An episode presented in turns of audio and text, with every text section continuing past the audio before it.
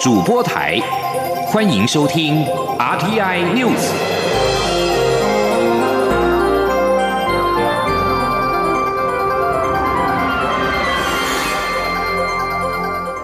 听众朋友您好，欢迎收听这节央广主播台提供给您的 RT News，我是张顺祥。捷克参议院的议长维特奇访问团三十号抵达台湾，外交部长吴钊燮三十号晚间宴请维特奇一行，并在推特上传两个人口罩上均印有中华民国台湾跟捷克国旗的照片。捷克首都布拉格市长赫瑞普晚间也在推文说，此行除了跟台湾的产业界交流，还将谈及跟布拉格市班机直飞的议题，并秀出当年台湾同学为欢迎他造访，亲手制作的卡片。受到立法院长尤锡坤的邀请，维特奇一行三十号上午十一点抵达桃园国际机场，随后在警方的交管之下，在中午十二点入住到香格里拉台北远东国际大饭店，并且在饭店内接受检疫。由于访团抵台时佩戴的口罩都印有台湾跟捷克的国旗，但维特奇的口罩上仅印有捷克国旗，引起了讨论。外交部表示，维特吉的口罩是疫情严峻的时候由台湾捐赠，象征是患难见真情。而布拉格市长赫瑞普晚间也推文说，此行除了会见总统蔡英文、行政院长苏贞昌跟台北姐妹市长柯文哲之外，将参加经贸产业论坛活动。了解布拉格在台捷产业链分工跟调整上面所能够扮演的角色，以及台北跟布拉格实现直航的可能性。赫瑞普的推文还附上一张极具纪念意义的照片，是他当年在台湾学习医学系的时候实习时的台湾同学，为欢迎他这次造访，亲手特别制作的卡片。内容除了欢迎、祝福文字之外，还有当年一同出游上馆子的回忆旧照。维特吉今天三十一号上午将出席台湾捷克经贸暨投资论坛，下午是前往政治大学演讲，最后再到台北当代工艺设计分馆参访。继续把新闻焦点关注到是美猪美牛，政府在二十八号宣布，明年的元旦开始开放俗称瘦肉精的莱克多巴胺美国猪肉和放宽牛肉进口。由于引发了不少反弹，农委会的主委、副主委趁着周末假日，分别南下跟产业团体沟通，为力抗莱克多巴胺美猪进口，农委会主委陈吉仲。在三十号上午跟桃园的养猪协会沟通之后，也有进一步的共识，要求猪农一定要落实台湾猪不使用瘦肉精，以赢得台湾民众的信任。请听记者陈林信宏报道。方检局在二十八号发布修正预告，开放牛及猪只用莱克多巴胺含药物饲料添加物，被认为是开放国内使用来基铺路。农委会主委陈吉仲三十号透过脸书澄清，强调莱克多巴胺在台湾依法不得检出，因此要先把牛猪排除，卫福部才能按照国际标准定定莱克多巴胺的安全容许量。因此，这个修正只是卫福部定定来剂容许量的前置作业，和国内是否开放来记完全无关，程序也和二零一二年开放来记美牛时的程序完全一样。不过，由于开放来记美猪政策事前没有先跟猪农沟通，引发反弹。农会主委陈吉仲这几天也南下聆听产业团体的意见。三十号在和桃园市养猪协会理事长曾文湖沟通后，针对台湾猪绝不使用瘦肉精的部分，也有进一步的共识。曾文湖说。产地标示一定要落实。第二点，我们台湾的猪农绝对不使用含有莱克多巴胺的药品来养猪。啊，第三点，我们绝对有信心，我们台湾的猪肉啊，哈，绝对可以战胜进口猪肉。我们台湾的猪肉是最棒。陈吉仲也呼吁国内养猪农民绝对不能也不可以使用瘦肉精，以赢得台湾消费者信任。至于农委会和卫福部也会全力执行强制标示，让国人一起用新台币支持台湾的国产猪肉。中央广播电台记者陈玲信洪报道。政府将放宽含瘦肉精的美国猪肉跟三十月龄以上的美国牛肉进口。前副总统陈建仁三十号在出席台北医学大学国际综合医疗高峰论坛前受访回应时表示，安全部分不用担心，美猪跟美牛是二十多年问题，现在可以解决，应该要大家一起配合，让台美的经济交流更好。至于各个县市有说要制定自治条例，陈建仁说这需要沟通。政府明年开始要开放含莱克多巴胺美猪跟三十个月龄以上的美牛进口。国民党三十号再开记者会，质疑民进党双重标准，要求此事应该受到国会监督。农委会的前主委陈宝基直言。实验发现，莱克多巴胺在内脏的残留度高，但国外并没有定定相关的标准，贸然的开放恐怕有风险。他并且质疑政府的配套是不是已经准备好了，包括了进口之后的销售去向记录、猪农百亿元的产业基金是否足够，以及对牛肉产业的影响评估等。央广记者谢嘉欣采访报道。蔡总统宣布，明年起开放含莱克多巴胺美猪和三十个月龄以上的美牛进口，引起全国瞩目。国民党三十号再开记者会，痛批民进党拿国人健康当筹码，在野时强力反对，执政后却以行政命令径自宣布开放，是双重标准，呼吁应受国会监督，并向国人说明是否与美方签订密约、谅解备忘录、公开谈判内容。农委会前主委陈宝基也到场说明，二零一二年仅开放含莱克多巴胺的美牛进口，是考虑国人饮食习惯。当时国人牛肉消费量不到十公斤，猪肉却高达三十五公斤，且国产猪肉每年产值高达新台币六百五十亿到七百亿元。为避免影响猪农生计，而将牛猪分离。他并提到，农委会所提一年进口猪肉量仅有八万多吨，并不精准，因为没有计入猪肉及其相关产品。如二零一九年进口量十一点七万吨，其中约有百分之二十五是猪杂碎与内脏。而过去在实验里发现，莱克多巴胺在内脏累积的残留量相当高，尤其是肺脏、肾脏及肝脏。若贸然开放，恐有健康风险。他说。那农委避开这个不讲，问题就在这个杂碎里面啊，就是内脏啊、猪脚啊、猪蹄啊、横膈膜啊、大肠头啊，这些都有这一个残留。那这些有没有标准？没有标准。为什么没有标准？国外不吃啊，国外根本不晓得这个在吃啊。我们当然要考虑这个风险。陈宝基并质疑国内配套是否完善。他表示，国际定出容许值为十 ppb，若政府跟进调降门槛，未来不止美国，包括加拿大、纽澳等国的进口猪肉都适用，届时进口量就会增加，后续影响难以评估。政府将推百亿元产业基金来帮助猪农，规模是否足够？且这类高风险食品进口后，销售去向也应留下记录。陈宝基还预告，政府开放三十个月龄以上的美牛进口后，对养牛产业的影响将更甚。开放含莱克多巴胺美牛，因为三十个月龄以上的美牛来台后会用来加工，台湾牛肉加工品的量很大，此次开放将使市场重整。他质疑政府是否有做缜密的产业影响评估。中央广播电台记者谢嘉欣采访报道。而现任的农委会主委陈吉仲在第一时间受访回应表示，台湾从两千零二年加入世界贸易组织之后，猪肉进口不超过市占率的百分之十，农委会有信心，相信冲击不大。至于为了维护国人健康，未来也会落实标示，让民众有所选择。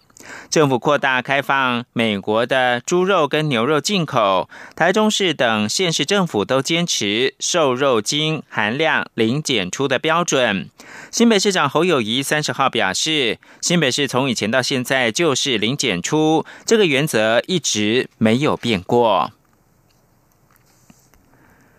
短影音平台 TikTok 的母公司字节跳动三十号晚间表示，已经注意到中国官方日前发布的禁止与限制出口的技术公告，将严格的遵守相关法规处理技术出口的业务。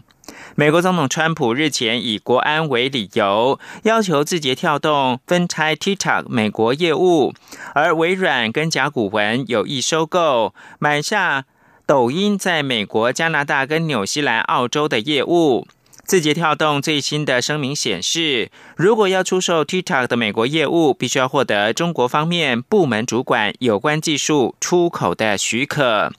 根据中国禁止出口限制出口技术目录第十八跟二十一条。限制出口的包括人工智慧交互界面技术，包括了语音识别技术、麦克风阵列技术、语音唤醒技术、交互理解技术等，以及基于数据分析的个性化讯息推送服务技术。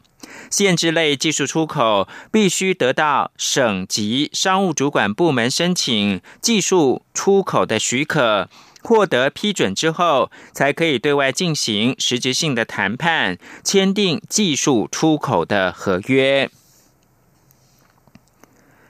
美中对抗越发紧张，最近美国总统川普要求国际对伊朗施加更严厉制裁，但在这之前，伊朗跟中国已经开始进行更紧密的结盟。在伊朗更依赖中国之下，牵动到与中国因为边界问题而紧张的伊朗旧伙伴印度，及在中东跟印度洋的战略跟利益，请听张雅涵专题报道。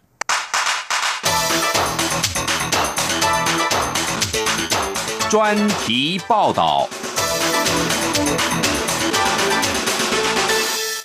日前，美国总统川普要求联合国重启对伊朗的全面制裁。在此之前，《纽约时报》上个月率先报道，伊朗正和中国进入一项最后阶段的讨论，将签订一项高达四千亿美元的经济合作协议，引发全球关注伊朗和中国快速升温的关系。在这一项长达二十五年的合作协议里面，中国将投资两千八百亿美元在伊朗的经济命脉，也就是油气产业。以及一千两百亿美元，包括在电信、港口和铁路等基础建设上面，以交换伊朗供应低价原油。这也将是中国“一带一路”计划中对单一国家进行的最大投资。对都想抗衡美国所领导的世界秩序的伊朗和中国来说，这项计划对各自都有好处。对伊朗来说，与中国结盟更有机会突破川普在二零一八年退出核协议之后，不断对其采取的极限施压措施。至于中国的这项投资，首要着眼的便是伊朗丰富的油气资源可以帮助其实现全球扩张的野心。这项协议对于世界第一原油进口国的中国和仰赖能源出口的伊朗可以说是互相满足。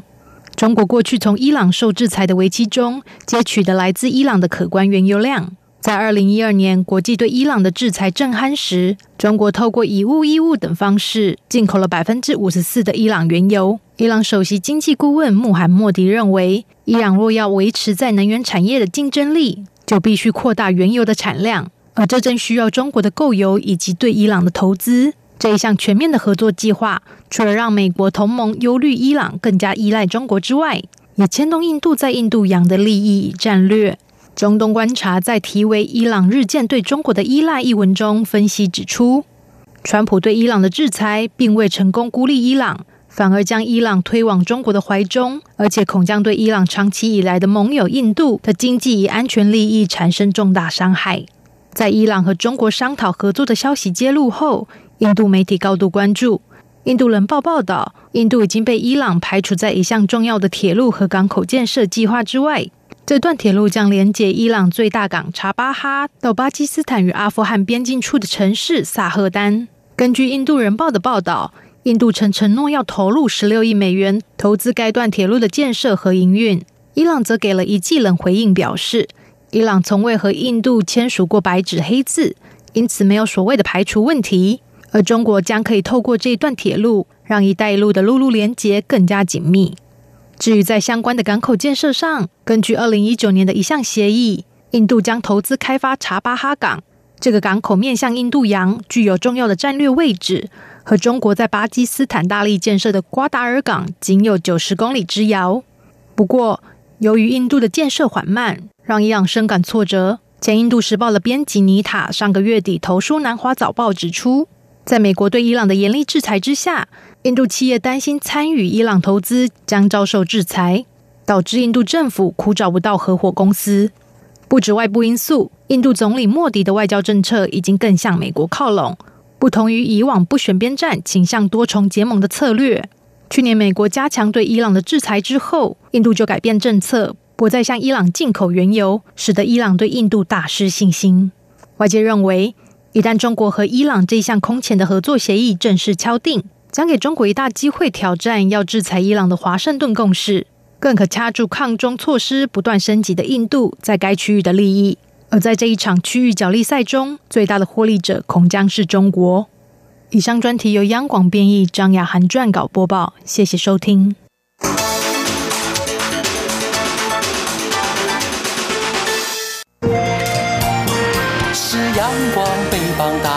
世界之窗，是阳光翅膀，环绕着地球飞翔。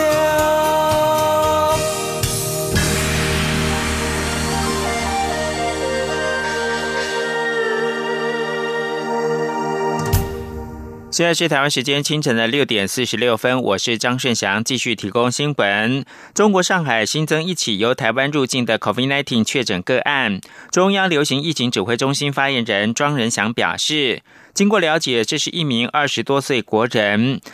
过去常驻美国，四号才入境台湾。而根据个案检验的数据，研判是更早之前在美国受到感染的可能性比较大。而且在台湾经过十四天的居家检疫，不至于有传染力，请大家放心。谢嘉欣报道。中国上海二十九号新增一起由台湾入境的武汉肺炎确诊病例，这已是上海通报的第三起来自台湾的境外移入确诊案例。中央流行疫情指挥中心发言人庄仁祥三十号说明，在看到报道后，已主动向中方联系了解个案，并于午间获得回复。这名病患是二十多岁常驻美国的国人，他自二零零六年七月中旬离台，住在美国。今年八月四号入境台湾后，先是做了十四天的居家检疫，接着是自我健康管理，在这段期间都没有任何症状。二十七号，他与家人同赴上海。也都说无症状，不过因体温达到摄氏三十七点八度，上海方面二十九号特别检验，并且验出阳性。庄仁祥表示，由相关的检测数据来看，研判感染时间很可能是在美国就受到感染。他说：“目前我们知道他的那个 PCR 的 CT 值是大于三十五，那 IgG 跟 IgM 都是阳性哈，那呃目前应该。”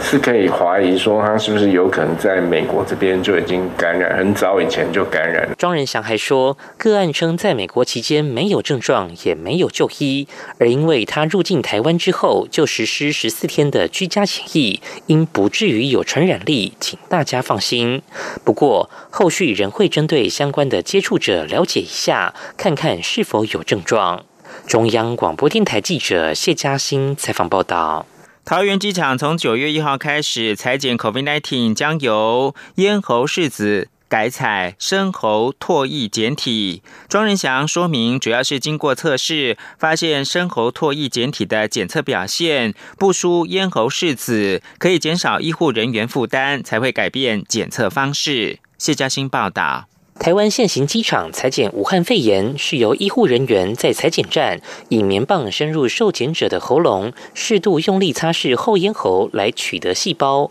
过程中容易造成不适。不过，中央流行疫情指挥中心宣布，九月一号起将改采深喉唾液检体，受检者只要自行到独立空间，在机场检疫人员全程查看下，将咽喉处的唾液吐到裁剪盒中即可。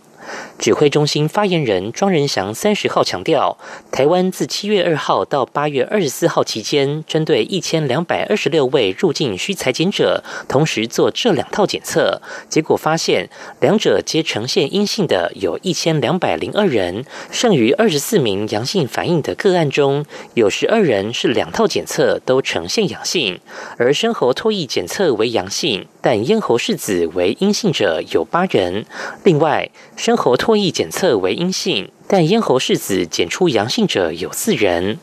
庄仁祥表示，由于这项研究并未定义黄金标准，没有特别计算敏感性，但根据计算两种检测方式的一致性指标为零点六六，基于生喉唾液检测的效果不错，又能节省医护人力，才决定改变裁剪方式。他说。生喉唾液它的表现哈，事实上就不输于这个咽喉拭子了。那另外，它在人力的需求上也不会那么高哦，所以只需要旁边有人看着他把这样的动作做确实做出来，其实就可以了。以前可能呃每裁剪一位的话，就需要一个医师，还有搭配一个护理人员。庄仁祥也提到，生喉唾液裁剪阴性的入境者，在居家检疫十四天期间，如有任何症状，还是会用一般咽喉拭子或鼻咽拭子来做裁剪。中央广播电台记者谢嘉欣采访报道。台北市立动物园三十号为大猫熊团团圆圆庆生，并公布团团圆圆的第二胎宝宝的正式命名。经过票选，确定是元宝。乳名则是票选第二的柔柔。至于元宝何时能够跟民众来见面，元方则说，目前元宝体重发育上略快于姐姐元仔，但是双眼发育的速度不一，后续仍要持续观察。最快今年的年底评估是不是只能够跟国人见面。请听谢嘉欣报道。新生大猫熊宝宝元仔妹今年六月二十八号出生，台北市动物园也为她举行两阶段的网络征名及票选活动。园方三十号为大猫熊爸妈团团圆圆举办十六岁庆生派对，并当场对外宣布，经过网络票选，元仔妹的正式名称叫做元宝，得票数有八千七百一十二票，占总票数的三成以上。动物园发言人曹先少说：“它象征的就是里面。”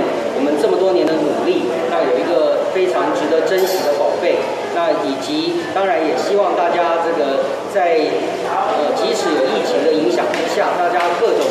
经济的发展都能够顺顺利利，能够赚到该赚的钱，日子过得很好。所以元宝大概也有这样的元芳。也透露，排名第二的柔柔其实是园内保育员们心里所期望的名字。投票最后几天，虽然票数往上窜升，但仍难以撼动元宝的排名，屈居第二。不过柔柔将会变成元宝的乳名。对于外界都期盼元宝可以尽快与国人见面，元方表示，元宝已经来到六十三天日龄，体重三千八百二十点四公克，发育速度一直赢过姐姐元仔。不过眼睛听力发展上，则是姐姐比较快，且元宝的右眼比较清澈明亮，显示双眼发育速度不一，后续仍需要持续观察。原则上会等到出生半年后再做考量，也就是今年年底，请大家拭目以。待中央广播电台记者谢嘉欣报道。中国智库社会科学研究院发布报告表示，中国到二零二五年可能出现一点三亿吨的粮食缺口，并且坦诚农村发展出现问题，凸显中国当局已经高度重视粮食相关议题，也让外界关注当地的缺粮危机。请听林伯宏专题报道。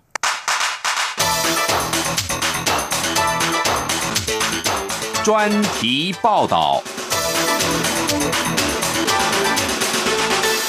中国国家主席习近平近日罕见指出，中国餐饮的浪费现象触目惊心，要当局立法和监督制止。而中国官媒央视也点名网络盛行的大胃王吃饭直播秀严重浪费，应该改善风气。为何中国当局要在此时做出如此的宣示？香港南华早报引述新加坡拉惹热南的国际关系学院研究员张洪洲的分析，习近平的最新呼吁显示，北京要增加中国的食物安全，并在与美国长期的斗争中增强其粮食力量。张洪洲也表示，减少食物浪费，同时意味减少对进口的依赖。尽管中国官方仍指目前粮食的供给充足，不过南华早报分析，身为中国主要粮食之一的玉米，自一月以来的期货价格暴涨近百分之三十，显示当地的供应出现缺口。另外，玉米的价格暴涨，导致饲料商以及农民改用小麦，也让小麦价格飙涨。至于为何中国粮食目前出现短缺的情形，澳洲墨尔本市蒙纳许大学经济学副教授史赫林对澳洲广播公司表示，在俗称武汉肺炎的 COVID-19 爆发之后，中国以美元为主的外汇储备减少，因此中国政府发现要购买足够数量的粮食，以对国内顾客提供食物是极为困难的。除此之外，中国近期的天然灾害也影响了粮食供应。澳广指出，中国过去几个月泛滥的水灾，对水稻的种植区域造成冲击。不仅中国国内爆出的疫情以及天灾影响粮食供应，国际形势可能也间接导致粮食危机。美国知音分析，中国一直依赖从美国进口产品，以试图稳定价格以及履行其购买美国农产品的承诺。不过，与西方国家持续的政治紧张关系，可能导致包括更高的关税、价格增加等贸易障碍。而与一些主要贸易伙伴关系的恶化，也可能对中国食物供应链带来不确定性，进一步威胁中国的食物供应安全。目前，中国的粮食危机已引起当局高度重视，要如何解决目前乃至于未来的缺粮问题，更成为人民关注的焦点。北京独立经济学者胡新斗在南华早报提出建议，认为中国需要为与美国目前的斗争做出最坏情况的准备，并在粮食生产中实现完全的自给自足。胡新斗表示，目前中国仍是全球最大的粮食进口国，而中国官方数据显示，中国在粮食供应上大约进口百分之二十的产品，但一些学者预估，实际数量可能高达百分之三十。不过，美国之音引述经济学家钟大军的采访分析指出，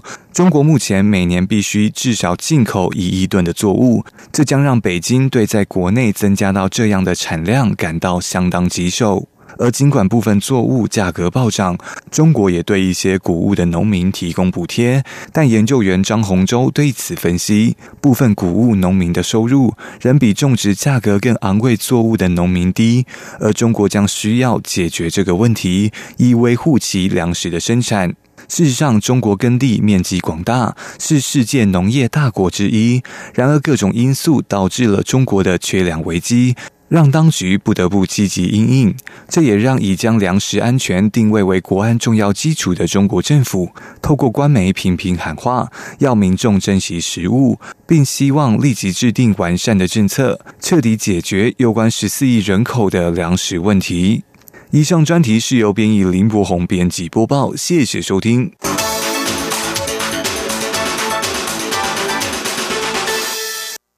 国际新闻。白俄罗斯反对派三十号发起另一波大规模的集会，抗议强人总统卢卡申科连任。当局因应情势，在首都明斯克加强部署大量的镇暴警力跟部队。并且已经至少逮捕了一百二十五名的示威者。三十号的这场和平游行在下午两点，台北时间的晚上七点，在市中心的独立广场举行。镇暴警察跟警用的箱型车封锁通往广场的出入口，并在集会开始前摆放了金属巨马，同时还有大量的警用箱型车停放在附近。抗议的民众则是分几路涌入到市中心，示威者拿着标语以及有有。历史意义的白俄罗斯的红白旗，许多人还带着孩子一起来，路过的车辆也鸣喇叭以示支持。以上新闻由张顺祥编辑播报。